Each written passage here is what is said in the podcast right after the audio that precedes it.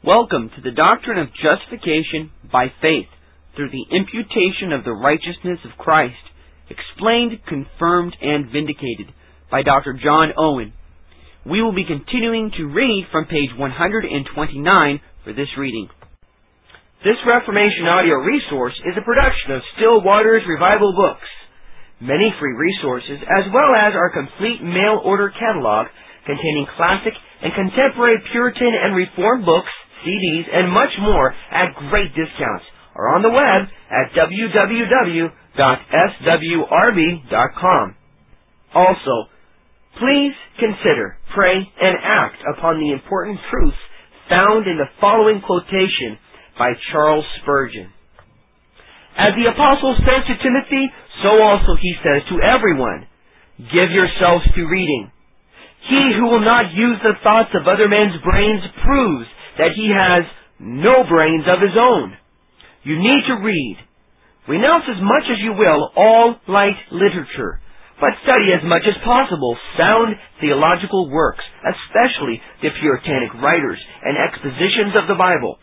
The best way for you to spend your leisure is to be either reading or praying. And now, to SWRB's reading of the doctrine of justification by faith through the imputation of the righteousness of Christ, explained, confirmed, and vindicated, which we hope you will find to be a great blessing, and which we pray draws you nearer to the Lord Jesus Christ. For he is the way, the truth, and the life, and no man come unto the Father, but by him. John 14, verse 6. Chapter 7 Imputation and the nature of it, with the imputation of the righteousness of Christ in particular. Imputation and the nature of it. The first and express record of justification determines it to be by imputation. Genesis chapter 15 verse 6. Reasons of it. The doctrine of imputation cleared by Paul, the occasion of it. Maligned and opposed by many. Weight of the doctrine concerning imputation of righteousness on all hands acknowledged judgment of the Reformed churches herein, particularly of the Church of England. By whom opposed, and on what grounds? Signification of the word. Difference between reputor and imputor. Imputation of two kinds. Number one, of what was ours antecedently unto that imputation, whether good or evil. Instances of both kinds. Nature of this imputation the thing imputed by it, imputed for what it is, and nothing else. Number two, of what is ours antecedently unto that imputation, but is made so by it. General nature of this imputation, not judging of others, to have done what they have not done. Several distinct grounds and reasons of this imputation. Number one, ex justitia, parentheses number one, propter relationem federalum, parentheses number two, propter relationem naturalum. Number two, ex voluntaria sponsion.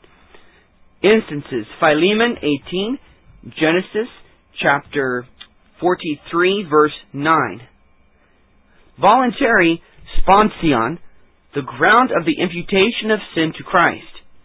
Number three, ex injuria, 1 Kings chapter 1 verse 21. Number four, ex mora gratia, Romans chapter 4. Difference between the imputation of any works of ours and of the righteousness of God. Imputation of inherent righteousness is ex justitia. Inconsistency of it with that which is ex mora gratia. Romans chapter 11 verse 6. Agreement of both kinds of the imputation. The true nature of the imputation of the righteousness unto justification explained. Imputation of the righteousness of Christ. The thing itself imputed, not the effect of it. Proved against the Socinians. The first express record of the justification of any sinner is of Abraham, Others were justified before him from the beginning, And there is that affirmed of them which sufficiently evidences them so to have been. But this prerogative was reserved for the Father of the faithful, that his justification and the express way and manner of it should be first entered on the sacred record. So it is, Genesis 15 verse 6. He believed in the Lord and it was counted unto him for righteousness. Non-English word. It was accounted unto him or imputed unto him for righteousness. Elogiste. It was counted, reckoned, imputed. And it was not written for his sake alone that it was imputed unto him, but for us also, unto whom it shall be imputed if we believe. Romans chapter 4 verse 23 and 24. Wherefore, the first express declaration of the nature of justification in the scripture affirms it to be by imputation, the imputation of someone unto righteousness. And this is done in that place and instance which is recorded on purpose as the precedent and example of all those that shall be justified. As he was justified, so are we, and no otherwise. Under the New Testament, there was a necessity of a more full and clear declaration of the doctrine of it, for it is among the first and most principal parts of that heavenly mystery of truth, which was to be brought to light by the gospel. And besides, there was from the first a strong and dangerous opposition made unto it. For this manner of justification, the doctrine of it, and what necessarily belongs thereunto, was that whereon the Jewish church broke off from God, refused Christ and the gospel, perishing in their sins, as is expressly declared. Romans chapter 9 verse 31, chapter 10 verses 3 and 4. And, in like manner, a dislike of it, an opposition unto it, ever was and ever will be a principle and cause of the apostasy of any professing church from Christ and the gospel that falls under the power and deceit of them, as it fell out afterwards in the churches of the Galatians. But in this state, the doctrine of justification was fully declared, stated, and vindicated by the Apostle Paul in a peculiar manner and he does it especially by affirming and proving that we have the righteousness whereby and wherewith we are justified by imputation, or that our justification consists in the non-imputation of sin and the imputation of righteousness. But yet, although the first recorded instance of justification, and which was so recorded that it might be an example and represent the justification of all that should be justified unto the end of the world, is expressed by the imputation and righteousness imputed, and the doctrine of it, in that great case wherein the eternal welfare of the church of the Jews, or their ruin, was concerned, is so expressed by the apostle. Yet is it so fallen out in our days that nothing in religion is more maligned, more reproached, more despised than the imputation of righteousness unto us, or an imputed righteousness a putative in righteousness, the shadow of a dream, a fancy, a murmuring, an imagination, say some among us. An opinion, non-English words, says Socinius. And opposition arises unto it every day from great variety of principles. For those by whom it is opposed and rejected can by no means agree what to set up in the place of it. However, the weight and importance of this doctrine is on all hands acknowledged, whether it be true or false. It is not a dispute about notions, terms, and speculations, wherein Christian practice is little or not at all concerned, of which nature many are needlessly contended about, but such as has an immediate influence unto our whole present duty, with our eternal welfare or ruin. Those by whom this imputation of righteousness is rejected do affirm that the faith of the doctrine of it do overthrow the necessity of the gospel obedience of personal righteousness and good works, bringing an antinomianism and libertinism in life. Hereon it must, of necessity, be destructive of salvation in those who believe it, and conform their practice thereunto and those, on the other hand, by whom it is believed, seeing they judge it impossible that any man should be justified before God any other way but by the imputation of the righteousness of Christ. Do accordingly judge that without it none can be saved. Hence, a learned man of late concludes his discourse concerning it. Non-English words. Quote, Thus far of the imputation of the righteousness of Christ, without which no man was ever saved, nor can any so be. They do not think nor judge that all those are excluded from salvation who cannot apprehend or do deny the doctrine of the imputation of the righteousness of Christ, as by them declared. But they judge that they are so unto whom that righteousness is not really imputed, nor can they do otherwise, whilst they make it the foundation of all their own acceptation with God and eternal salvation. These things greatly differ. To believe the doctrine of it, or not to believe it, as thus or thus explained, is one thing. And to enjoy the thing, or not enjoy it, is another. I no way doubt but that many men do receive more grace from God than they understand or will own, and have a greater efficacy of it in them than they will believe. Men may be really saved by that grace, which doctrinally they do deny. And they may be justified by that imputation of that righteousness, which, in opinion, they deny to be imputed. For the faith of it, it is included in that general assent which they give unto the truth of the gospel, and such an adherence unto Christ may ensue thereon, as that their mistake of the way whereby they are saved by him shall not defraud them of a real interest therein.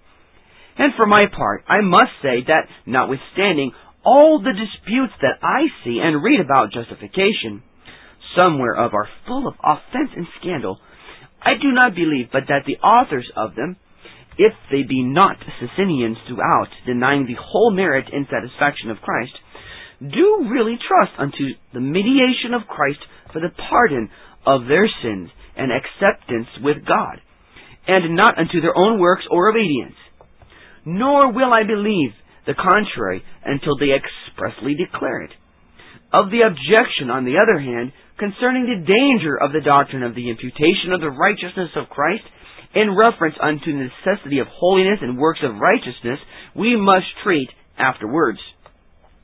The judgment of the Reformed churches herein is known unto all, and must be confessed, unless we intend by vain cavils to increase and perpetuate contentions. Especially the Church of England is in her doctrine expressed as unto the imputation of the righteousness of Christ, both active and passive, as it is usually distinguished. This has been of late so fully manifested out of her authentic writings, that is, the articles of religion, and books of homilies and other writings publicly authorized, that it is altogether needless to give any farther demonstration of it. Those who pretend themselves to be otherwise minded are such as I will not contend withal. For to what purpose is it to dispute with men who will deny the sun to shine, when they cannot bear the heat of its beams? Wherefore, in what I have to offer on this subject, I shall not in the least depart from the ancient doctrine of the Church of England. Yea, I have no design but to declare and vindicate it, as God shall enable.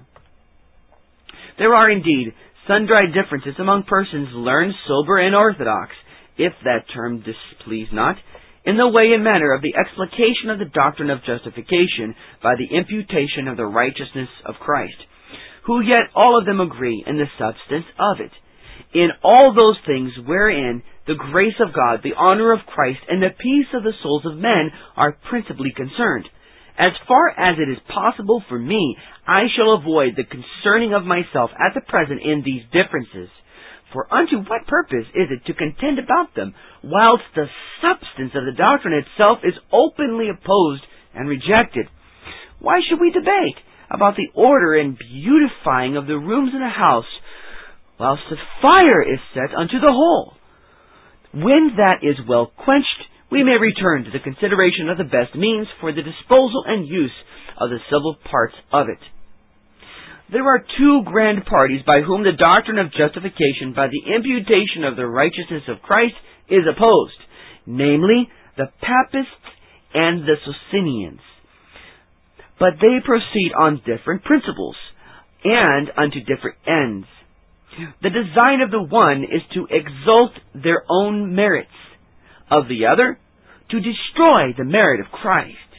But besides these, who trade in company, we have many interlopers who, coming in on their hand, do make bold to borrow from both, as they see occasion.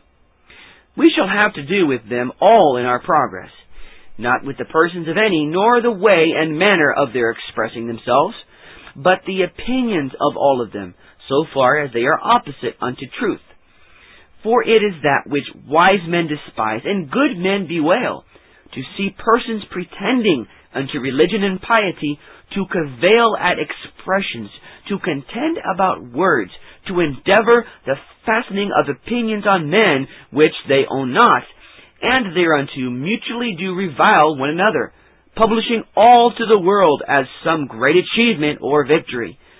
This is not the way to teach the truth of the gospel, nor to promote the edification of the church. But, in general, the importance of the cause to be pleaded, the greatness of the opposition that is made unto truth, and the high concernment of the souls of believers to be rightly instructed in it, do call for a renewed declaration and vindication of it. And what shall I attempt unto this purpose? I do it under this persuasion, that the life and continuance of any church on the one hand, and its apostasy or ruin on the other, do depend in an eminent manner on the preservation or rejection of the truth in this article of religion.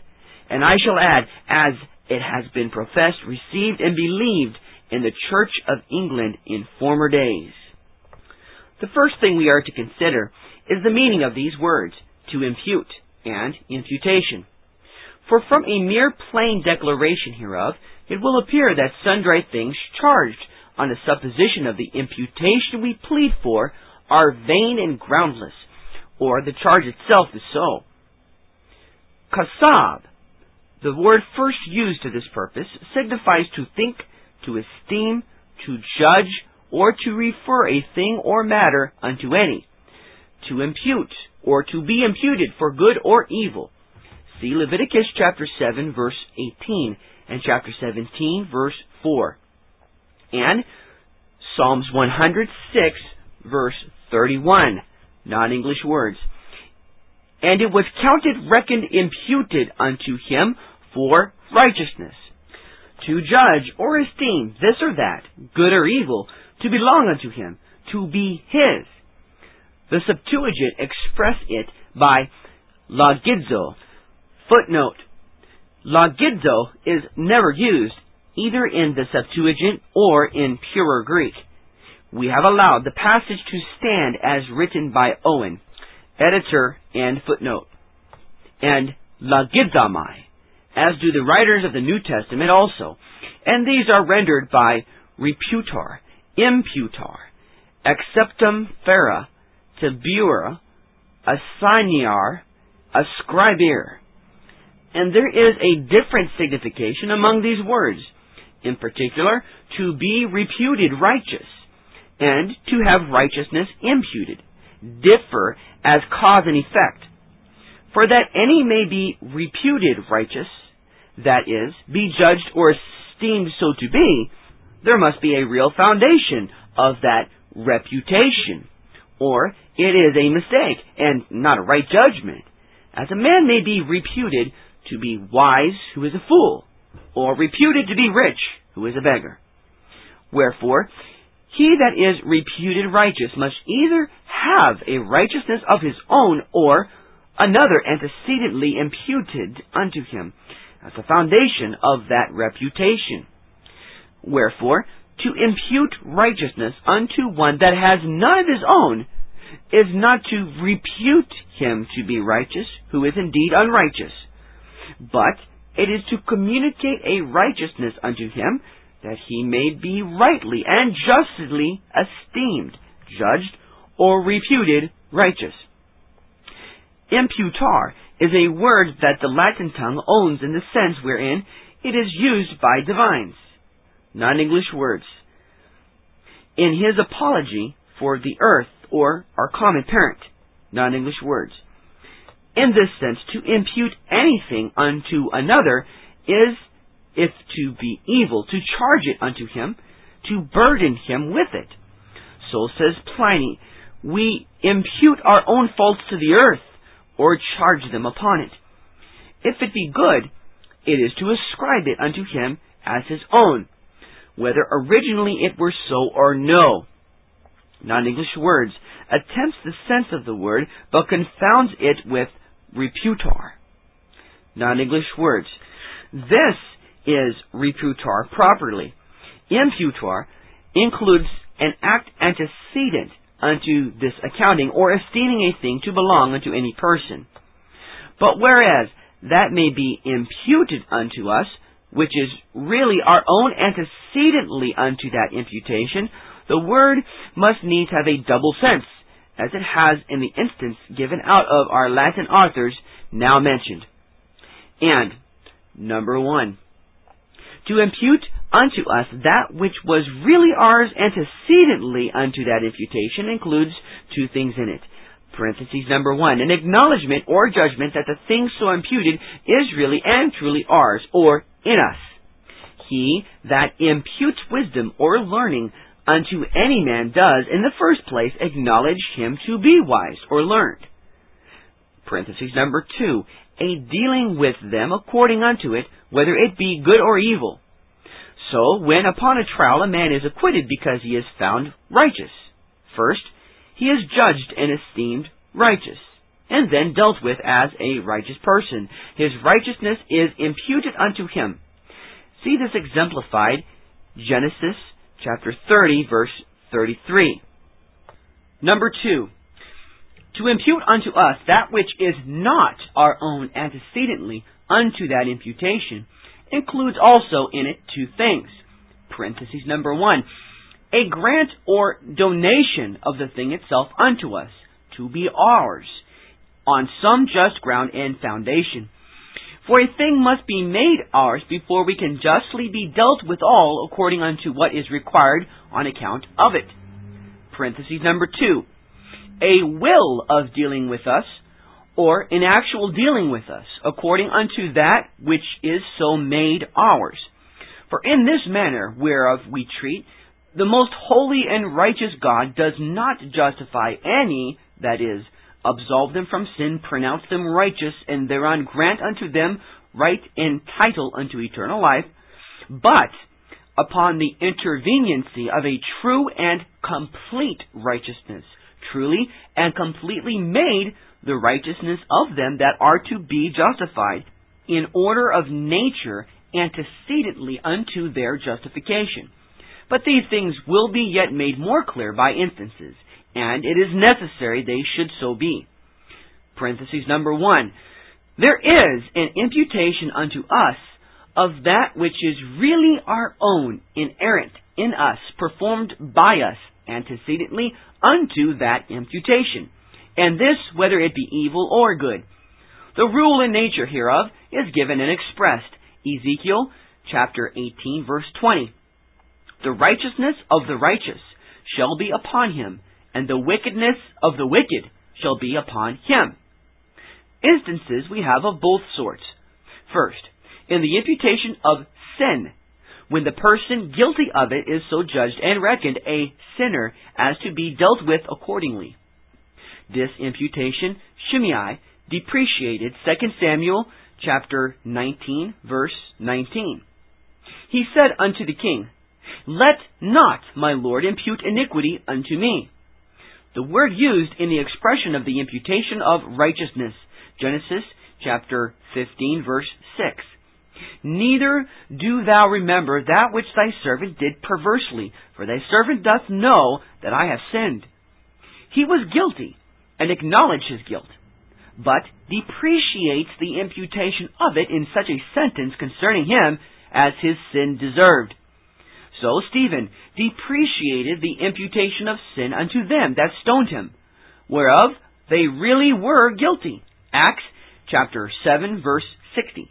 Lay not this sin to their charge.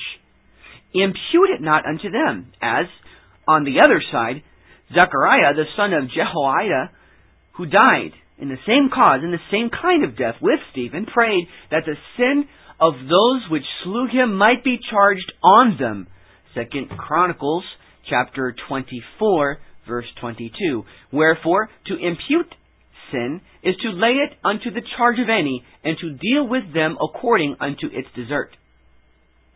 To impute that which is good unto any is to judge and acknowledge it so to be theirs, and thereon to deal with them in whom it is according unto its respect unto the law of God.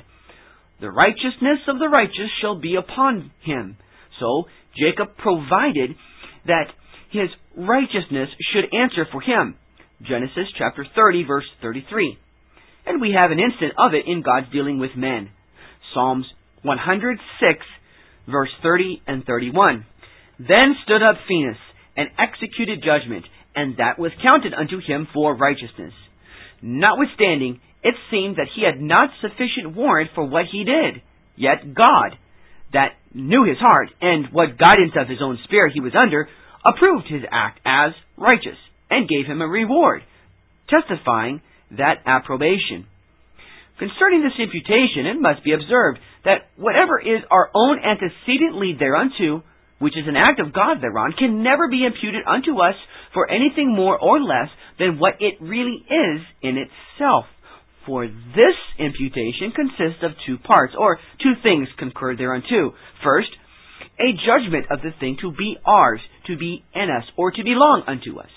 Secondly, a will of dealing with us, or an actual dealing with us, according unto it. Wherefore, in the imputation of anything unto us which is ours, God esteems it not to be other than it is. He does not esteem that to be a perfect righteousness, which is imperfect. So to do might argue either a mistake of the thing judged on, or perverseness in the judgment itself upon it.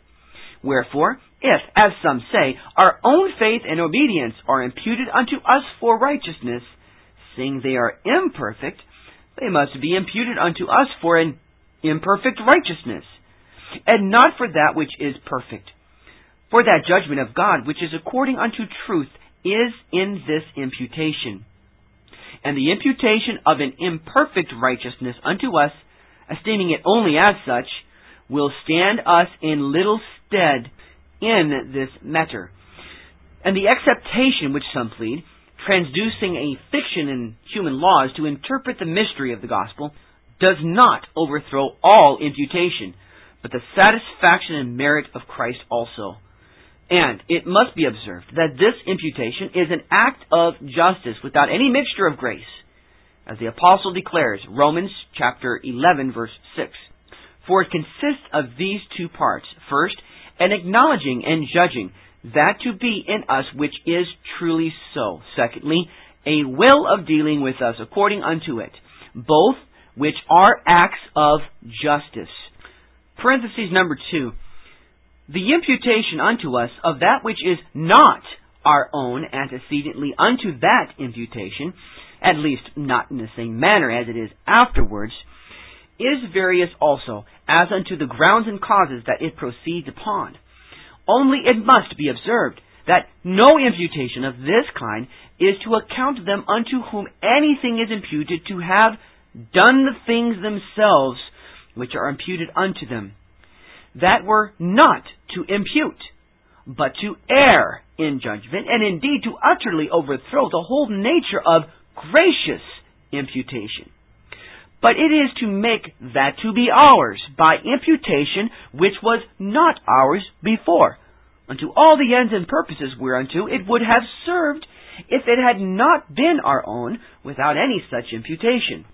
It is therefore a manifest mistake of their own which some make the ground of a charge on the doctrine of imputation. For they say, if our sins were imputed unto Christ, then must he be esteemed to have done what we have done amiss, and so be the greatest sinner that ever was. And on the other side, if his righteousness be imputed unto us, then we are esteemed to have done what he did, and so to stand in no need of the pardon of sin.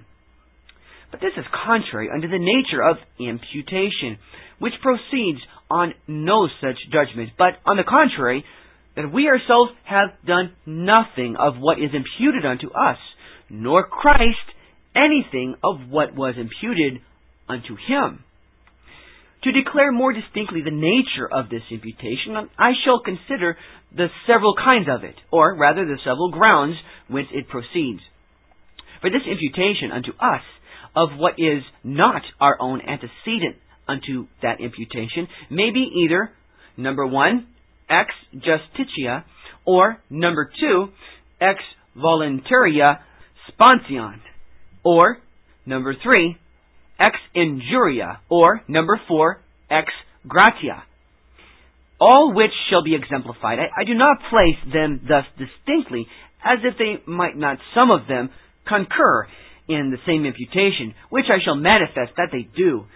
But I shall refer the several kinds of imputation unto that which is the next cause of everyone. Number one, things that are not our own originally, personally, and errantly, may yet be imputed unto us, ex justitia, by the rule of righteousness. And this may be done upon a double relation unto those whose they are. Parentheses number one, federal. Parentheses number two, natural. Parentheses number one, things done by one may be imputed unto others. Non-English words. Because of a covenant relationship between them. So, the sin of Adam was and is imputed unto all his posterity, as we shall afterward more fully declare. And the ground hereof is that we stood all in the same covenant with him, who was our head and representative therein. The corruption and depravation of nature which we derived from Adam was imputed unto us with the first kind of imputation, namely, of that which is ours antecedently unto that imputation. But his actual sin is imputed unto us as that which becomes ours by that imputation, which before it was not. Hence, says Bellarmine himself, non-English words, quote, The sin of Adam is so imputed unto all his posterity as if they had all committed the same sin. And he gives us herein the true nature of imputation, which he fiercely disputes against in his books on justification. For the imputation of that sin unto us, as if we had committed it, which he acknowledges, includes both a transcription of that sin unto us and a dealing with us as if we had committed it, which is the doctrine of the apostle, Romans chapter 5. Parenthesis number 2. There is an imputation of sin unto others, non-English words, on the account of a natural relation between them and those who had actually contracted the guilt of it. But this is so only with respect unto some outward, temporary effects of it. So God speaks concerning the children of the rebellious Israelites in the wilderness.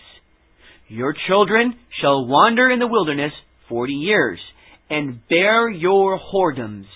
Numbers chapter 14 verse 33. Your sin shall be so far imputed unto your children because of their relation unto you and your interest in them as that they shall suffer for them in an afflictive condition in the wilderness.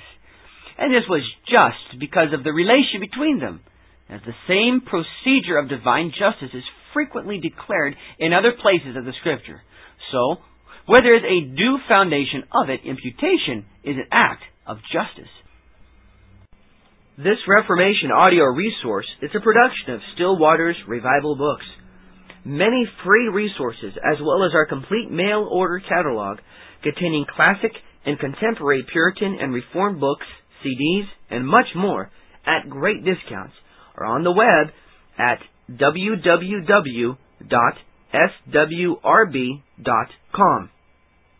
We can also be reached by email at swrb at swrb.com, by phone at 780-450-3730, by fax at 780-468-1096, or by mail at 4710-37A Avenue, Edmonton, AB, Canada, T6L3T5.